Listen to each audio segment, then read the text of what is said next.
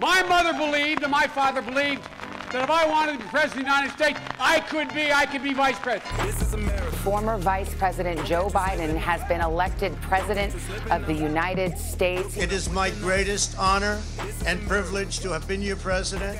We will be back in some form. We are still deeply divided. Public health experts warned this was coming unless more was done and here we are now. Are you proud of what happened here today? Absolutely. Never before in American history has there been an uprising like this. Of the 75 million Americans who voted for Donald Trump, I don't know how many today are feeling, dear God, what was I thinking? But I would wager a lot more are thinking, let's carry on this fight. Character matters. It matters. Tell them the truth matters. The 21st century is going to be the American century because we lead not only by the example of our power, but by the power of our example. That is the history of the journey of America. It's the Irishman in America with me, Jarlath Regan, over here, and Marion McKeone over there. First, we really do need to talk about Tyre Nichols, his death, and his funeral this week, Marion. It's just one of the saddest stories I think I've ever had to cover on this show. Yeah, sad. And I think also so disheartening for so many reasons and for so many people in Memphis. I just by, by way of background to this story, it's one of those grim coincident, coincidences that 55 years ago, I think in April, the coming April this year, will be the anniversary of Martin Luther King's death in Memphis, Tennessee. He was shot dead there when he was attending. that There had been a strike of sanitation workers in Memphis after two black sanitation workers had been killed. They'd been crushed by a truck. And then the other workers went on strike and Martin Luther King had gone there to basically to stand alongside the workers and encourage them in their bid for their battle for better conditions and better pay. And he was shot dead there. And of course, you know, the last time when that happened, this massive church, the Mason Church, was packed out around that time for his speech and for the aftermath. And on Wednesday, the funeral of Tyre Nichols took place in the same church 55 years later. Another black man who, who died tragically and, and brutally. And so just to put this in context, Tyre Nichols was a 29 year old FedEx worker who lived with his mother and his stepfather in Memphis. He was also a skateboarder and an amateur photographer, and he had lived in Sacramento, in California, for several years, where he took care of his father. Um, his father was terminally ill. After his father died, he moved back to Memphis to be with his mother and his stepfather, who he had a close relationship with. And he indeed got him a job in FedEx, where he worked when he returned to Memphis. And by all accounts, like what, what he did most evenings and what he was doing the evening of his death on January 7th was he loved to go skateboarding in a big park outside Memphis and he could see the sunset from there and he would also bring his camera and take photographs of sunsets, you know, because as I said, he was an amateur photographer. A 29 year old who had no history of any kind of criminal records, not even of any description, large or small, never had been in trouble with the law in any way. And by all counts was just a really nice guy. He was a tall guy. He was six foot three, but he only weighed 145 pounds. Now, I am five foot six and I'm about where I'm at on the mm. scales. And, you know, but he had Crohn's disease. And uh, as a result, he was quite physically frail. He was driving home from work, as we said, on the evening of January 7th. And he was, his car, he was, his car was suddenly surrounded by unmarked police cars. And the officers who were part of a unit in Memphis called the Scorpion Street Crimes Unit. It was an elite unit set up in November 2021 and they were supposed to tackle carjackings, murders, gang activity, that kind of thing. Traffic offences are not in their remit whatsoever. Anyway, they claimed that they approached him because he had he had created some kind of an unspecified traffic violation. We still don't know if that was even the case. But what I do know, because I've spoken to several police officers and a former lieutenant in Los Angeles who said Los Angeles had a similar elite gang that was also elite unit that was also disbanded. And what he told me was, he said, look, often with these elite units, they'll stop a car because in a high crime area because they think there's a good chance. And particularly if the driver is black or Hispanic, they believe that there's a good chance there'll be something that they might find a gun in the car that is illegal. They might find drugs in the car. And this way they beef up their numbers. And these special elite units, he said, it's a numbers game.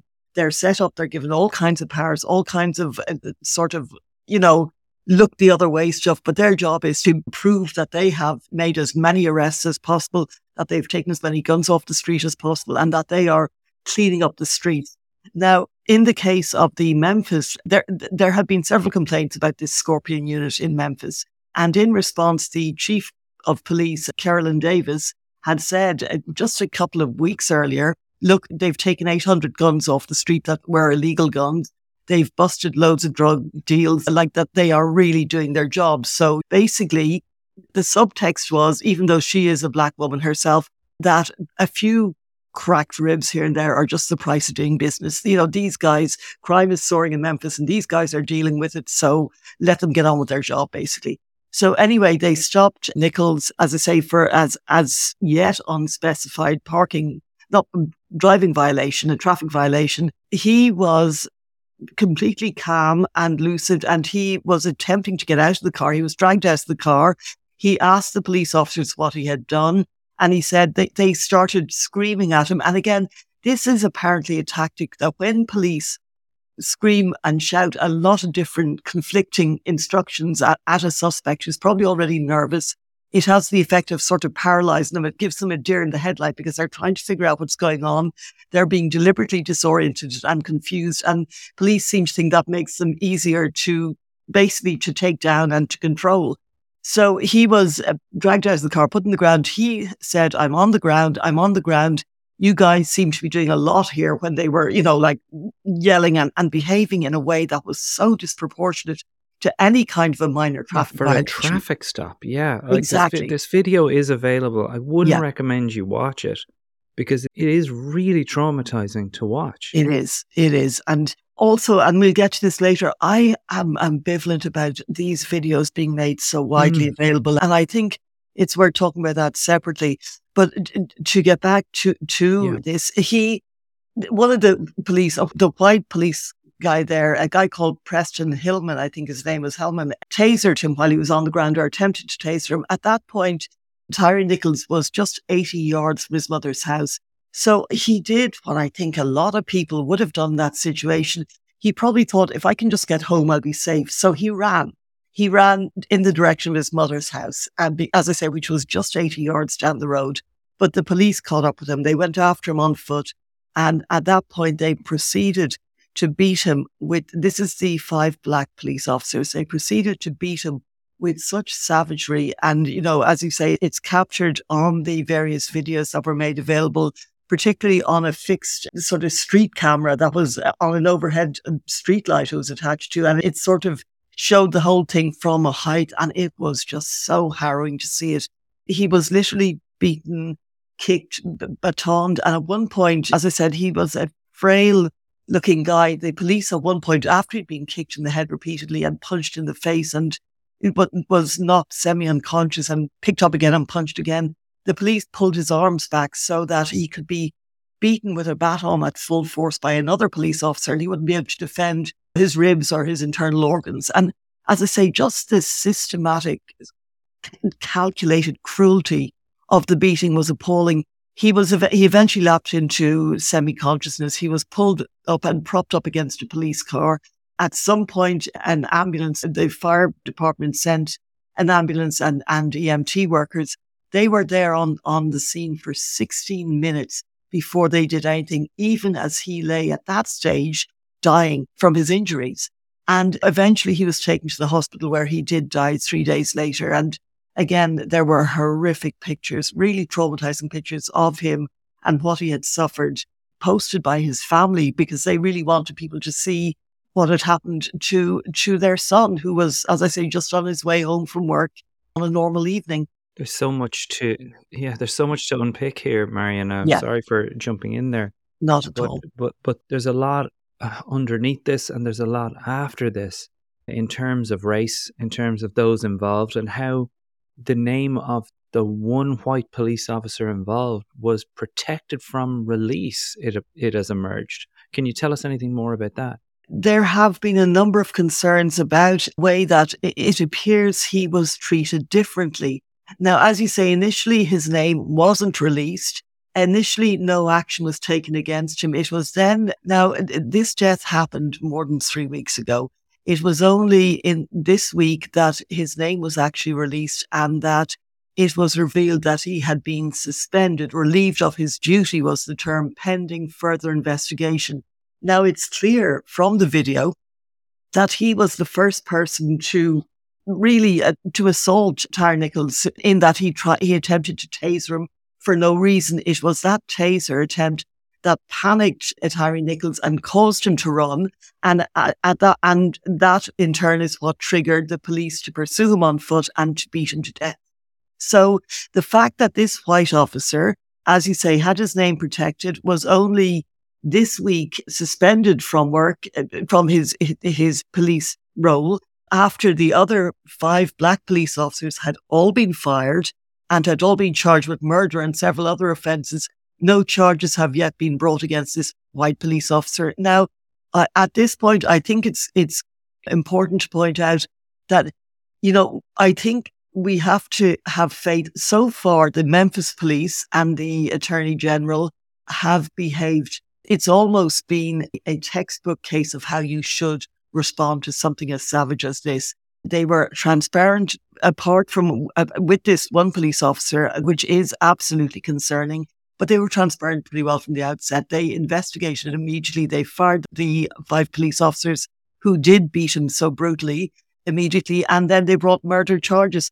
This has never happened before in the death of a young black man. It has never happened with such speed and such transparency. So you would hope that, and I think that it's significant because there have been protests all over the states about Tyre Nichols' death, as there should be. There, it has sparked more protests about police brutality, but these protests have been contained in, in, in that they haven't been huge, massive protests and they've also been almost entirely peaceful. And I think that this has, you know, that when you come out and you're open and you treat people with respect and a police department is willing to put its hands up metaphorically and say, we got this terribly wrong. This is appalling. I think that it does stop the, the outburst of frustration that can then spill over and then police overreact to that. And then you get another cycle of violence, as mm. we saw repeatedly with the George Floyd protests. So I think that that is one thing that, that is important. I think these five police officers, they will all be tried for second degree murder. You know, given that Derek Chauvin in the case of George Floyd and the other police were convicted and are now serving prison sentences, I think that the video camera that doesn't lie, the street camera doesn't lie. What we saw is indisputable. Now, already the lawyers for the various police officers involved are trying to distinguish their individual clients and saying, well, he didn't have a real role in it. He was only a, stand, a passerby. He didn't deliver any serious blows. So it seems like they're not standing together, the, these sure. individual police officers. But yeah. Let me let me ask you there because we're in a week here in Ireland where this body camera evidence is now up for debate and there's been serious assaults on police over here. This is a hot topic, but what certainly isn't an issue here is these specialized units. This Scorpion unit, inverted commas, costs more than $28 million a year to put together a unit like this yeah. in Memphis.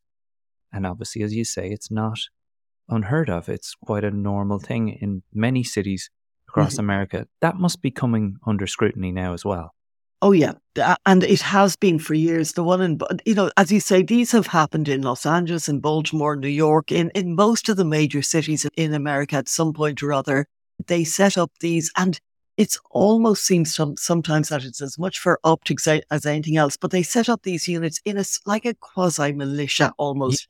Yeah, and that's what I was thinking. Yeah, yeah, and they're given loads of arms, are given loads of capability. and the problem with them is a lot of times they operate in unmarked cars and they are plainclothes. So if, you know, if you're somebody like Tyre Nichols and suddenly you're surrounded by these guys who jumped out of unmarked cars, there are no sirens blaring, there are no blue lights, well, your immediate reaction is going to be to panic. You are probably going to think, that you are in fact being mugged or you're, you're being assaulted. So it is a problem. But, but also, Marion, the power, Yeah. the power that these gang, they- Exactly. and I say gangs, that's not the term to use, but that is how they're operating in some ways. That if you know that, well, we can blur the line here and we can get away with X, Y, and Z because it'll be in the name of the undercover Scorpion Yeah. unit, that we know that power corrupts, and this mustn't be, as you say, an isolated incident. Is there any calls to just disband any type of unit like this across America because it just Yeah. can't be trusted or relied upon? Well, most of them, the one in LA has been disbanded, the one in New York has been disbanded, the one in, in Baltimore, these are the, just the ones I know of. They've all been disbanded over the years. And now the one, this Scorpion unit has also been disbanded, even though it was only set up, uh, what, 18 months ago. And it's exactly as you said, they get this, you know, they work in four teams of 10 and it's like they, they really, it's like we're taking back the streets and it's part Dirty Harry, it's part sort of ego. And I said it's part that they're on a sort of quasi militia basis and that they really believe that they're in a war mentality. That they, you know, mm. they, they- it's, they sort of have this, it's us or them mentality. And it's being seen over and over again that they carry out abuses, they brutalize people in ways they believe that they are above the law. And they believe that even the regulations that apply to ordinary patrol officers or ordinary police officers do not apply to them because they think they have a bigger mission, a more ambitious mission, and that and they're also recruited specially, so they see themselves as the elite. They, you know, they're they're regarded as that within their police precincts, certainly. Mm. Uh, so, with all that, and with a lack of oversight, with a lack of supervision, and as I say, egos and adrenaline, and this sort of superhero complex that they seem to have, it, it- you know, these things happen repeatedly. This also happened. It's so strange because Al Sharpton delivered the eulogy, and I remember, and I'm writing about that this in this week's Sunday. Business Post, twenty years ago when I was just on a trip to New York with a plan to set up a US office there for the Business Post. I went to interview Al Sharpton. At that stage, he was considered a, a very, very controversial figure in New York. But it was just days after Amadou Diallo had been killed. Now, he was shot 41 times by a similar street unit, an elite unit. They surrounded him. They were all plainclothes. They surrounded him outside his home in the Bronx, out, out- outside the door of the apartment complex, and started yelling at him with guns pointed. He thought he was being mugged. So he put his hand in his pocket to hand them his wallet. And they then said he was reaching for a gun and they shot him 41 times. Now, almost a quarter of a century has passed. And I remember that day being in Al Sharpton's office, a couple of, and it, the interview, you know, the meeting wasn't arranged to talk about that. It happened in the interim. And I always remember as I was walking down the stairs, it was a freezing cold February day. And Amadou Diallo's father had just arrived from Guinea because he was a 22 year young man from, from West Africa. And he had arrived in America to go to college and he had saved $9,000 to go to college. And he was also working as a street trader. That was how he was making the money to enroll in, in college in New York. And I always remember it was one of those impressions, his father coming in and coming up the stairs. And you could see he was wearing a pair of flip flops. The snow was about two feet high outside. There was ice on the ground. And he was wearing a long, paper thin cotton tunic. And I just thought, my God, the poor man, he must be frozen, you know, literally. And he was coming for such a task in front of him, never mind the cold, but to try and get justice for his dead son. He, and the expression on his face, it was grief, it was bewilderment, it was exhaustion, and it was just misery. And, you know, as I say, not speaking English, coming to New York to try and figure out just what had happened, to see what could be done. And of course, as we all know, a year, year and a half later, those policemen were acquitted of all charges brought against them. And the federal government decided, no, we're not bringing any civil rights charges against them either. So they basically got away with it. Now, I think if you look at that instant, which was literally almost 24 years ago to the day, and what happened this week, you can see that there is some progress, but it's not enough progress. And it is like James Baldwin said back, I think it was in 1983 or four, like, how long do we have to wait for your progress? Because hmm. people, white people always talk about, oh, we're making progress. I'm doing it now, you know, And there, there is some things have gotten better. And as I said, even the speed with which these officers were fired and charged and investigated shows that things are moving in the right direction. But the George Floyd Justice and Policing Bill is still languishing on the floor of Congress. The Senate still won't pass it.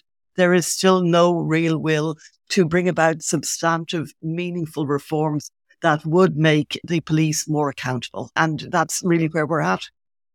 Wow. Well, the debate over funding the police has to be coming up as a result of this. As I said, the millions of dollars that are being sunk into departments with massive problems. Where is that now in relation to this? And I should point out, I've just spotted here that in the murder of Breonna Taylor in Louisville, Kentucky, it was That's again right. another one of these units that was That's right. responsible yeah, for the deadly force that was burst, used. burst in, no knock warrant, and shot her. She was in her bed sleeping. I mean, it's it is just it's sort of mind boggling. I think especially for Irish people because you know it's just not something. In the same way that we don't have to deal with the threat of school shootings, we don't live in a country that's saturated by guns, and that is it.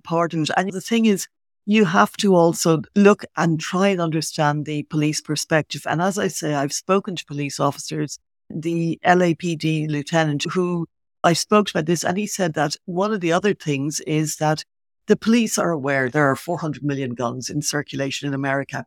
They're aware that at any given time, if they stop a car for a legitimate reason or an illegitimate reason for that matter, the person in the car may have a gun in the car. There's a real statistical likelihood. It's not just a, a small chance mm-hmm. of that happening and that they are going you know, immediately into this defensive crowd where they're not going to take a chance. They're not going to be the one to take the first bullet. So again, the problem goes back to, in a big, significant way, I think America's gun culture. And then, as I said, you have these elite units on top of that who think that they have licenses to kill and who are reckless in the way that they, you know, enforce the law and in the, and they see it as a matter of controlling people, not of, you know, it's the approach to American policing is very aggressive. And it seems that they go straight to escalation rather than try to de escalate. When mm. I was covering the George Floyd protests in Los Angeles, a young policeman who couldn't have been more than 22, I would say, came up to me and pushed his baton like right into my into my chest, into my sternum and rib, and it it bloody well hurt. And I said to him, "What do you think you're doing?" And I was really cross and my friend who was a photographer who was with me just said, you know, don't, don't. But it was a mixture of just, it was unnecessary. I was writing, I was making notes at the time he did it. And as I said, but there, but you can see this, this sort of tension and it's almost like a coiled spring and, and that there's a real thing of that, that, you know, as I say, it's us or them there. And you can see that mentality. And I don't know if that's police training. I don't know if that's that policemen are also frequently killed in the line of duty and not all policemen. And it should, you know, you, you do have to say this that um, a lot of policemen, and I would say really a lot of them do go about their jobs, do them the best way they can in pretty grim situations in a lot of big cities where there's a lot of crime and there's a lot of murder and a lot of violence. And, but then you do have, as I said, you have the racist cops, you have these units who believe they can do whatever they want. You have the fear of guns. You have the fact that they, they I think that there is, and I think a lot of police, if they're honest, will say that if they see a black suspect, a black man driving a car or whatever, that they are that much more geared up in anticipation of mm. a hmm. violent confrontation and it becomes a self fulfilling prophecy. The defunding, though, I don't understand when they're talking about defunding, then there's like, oh, well, defunding hasn't happened. In fact, the budgets have gone up. What is the whole defunding the police outcry that we hear every now and then from the States? Well, the defunding the police outcry is something that was, I think, largely pounced on by the far right and by the Republican Party as a way of showing that basically, in their view, that the Democrats are Marxist commies who just want, mm, you know, absolute mayhem on the streets. There was never really talk about defunding the police. What the talk was about, and before the expression was hijacked, and then everyone's afraid to mention it, was that police would not be called out to do certain things because they were doing them very badly. And a lot of times it was ending up with the people being killed, even in some instances the people who had made the emergency call to the police ended up being killed. So it was suggested that any calls to do with mental health issues, that the police would not be the first port of call, that there would be funding would be diverted into social services, into having people on call at police stations who were fully trained psychiatrists or psychologists or mental health experts who could deal with these people who were in a state of acute mental distress effectively, possibly medicate them and eliminate the need for police to be called. There was also a lot of talk that police should not be involved in minor road inst- you know, uh, instances. And last year, over 100 people died as a result of being stopped by police in America. Almost 1,200 people were killed by the police in America last year as a total. Of those deaths, only uh, less than a third involved violent crimes. The others were, a third of them were people trying to run away from the police who were shot dead for trying to run from the police. Most, and as say, some were, I think some were domestic disputes, about a hundred were car, as I say, parking traffic violations, and the rest were just non-violent crimes. So for that many people to die unnecessarily, as I say, fewer than a third were in the response to a violent crime or a potentially violent crime. So this is where defunding the police was being suggested. It was like, you know, people, minor traffic instances, the police should not be involved. There should be like a, a the equivalent of a parking enforcement unit where they would just go out and deal with it and you know, what, whatever needed to be done. The same with mental health, the same with other areas that police would be diverted away from minor, non-violent work. And that work would be basically outsourced to people who are better qualified to do it. Now, this was picked up as defund the police and it was never really about that. It was about a more efficient use of resources and that then the police would be left to do what they were basically trained to do. So it's really unfortunate now that the left has gotten cowed, the Democrats have gotten cowed about this, and nobody will talk about it anymore, even though there have been pilot programs in Oregon and in California and other states where, as I say, the response to mental distress issues are now being dealt with without the police being involved. And it seems to be working out really well. So that's where we're at at the moment. But mm. this, all of this moves at a glacial pace. And yeah. It is so frustrating. And, but we should also mention, and I think because it was spoken about very strongly in the funeral, and Al Sharpton said it about these black officers. And he did make the note that it was Martin Luther King and the civil rights movement that allowed them to basically pave the way for them to rise to positions of prominence within the police forces and that then they turn around and abuse that and betray it by beating to death an unarmed black man. And he did say, How dare you and shame on you. And there is a real feeling that these black officers have behaved in a way that is more painful for the black community almost because, you know, it, all anybody is looking for is justice, is fair, reasonable policing that's in proportion where any kind of control is in proportion to the offence or the misdemeanor or whatever that is at issue. And I think it was really felt that this was a betrayal and that it is more, it's not a black and white issue. It's really a blue and black issue with the blue being the police and that police training. And there's so much wrong with the way the police in America work. And I think that is part of the problem because I cannot see really how even legislation, even the George Floyd and Policing Act, even if you remove qualified immunity from the police so that if a policeman beats somebody or brutalizes somebody, they can then sue them personally. At the moment, you can't do that in the States. And uh, wow. I, I don't know. It's very hard because it's a mindset. It's like the gun culture in America. I don't know how you change it. And I think that for all the talk about legislation and reforms that would be very good and would be very sensible until you change the way that American police and America polices the country as a whole and the mindset behind that, I don't think these instances are going to become any fewer. The difference now is that as with Tyre Nichols and as in the case of George Floyd, you had in that case a young teenage girl who was brave enough to stand there and film it. And in this case, you had, you know, as I said, the street camera but we don't, like there are many more cases that happen where, where there's no camera, where there, it's not recorded. Mm-hmm. And if it's not recorded, the chances are it's not going to be to meet with the sort of response that it should meet with. I think one of the things that is happening at the moment that is really important is Joe Biden's appointment of federal judges. In the first two ter- two years, you know, his first two years, he has appointed about 97 federal judges. Three quarters of these are women. Over half of them uh, uh in total are from non-white backgrounds. They're Asian, they're Hispanic, they're black. And also, even more significantly, and most of them come from state colleges or were public defenders. And this is really the way to change the criminal justice system in America. You have 1,700 federal judges in America and about 209 courts. They are overwhelmingly run and presided over by men who come from, and we did speak about elite colleges before when we spoke about Jim Jordan, but, and I totally took the listeners, I think it was Pat's observation that there's nothing wrong with going to a non elite college. And absolutely.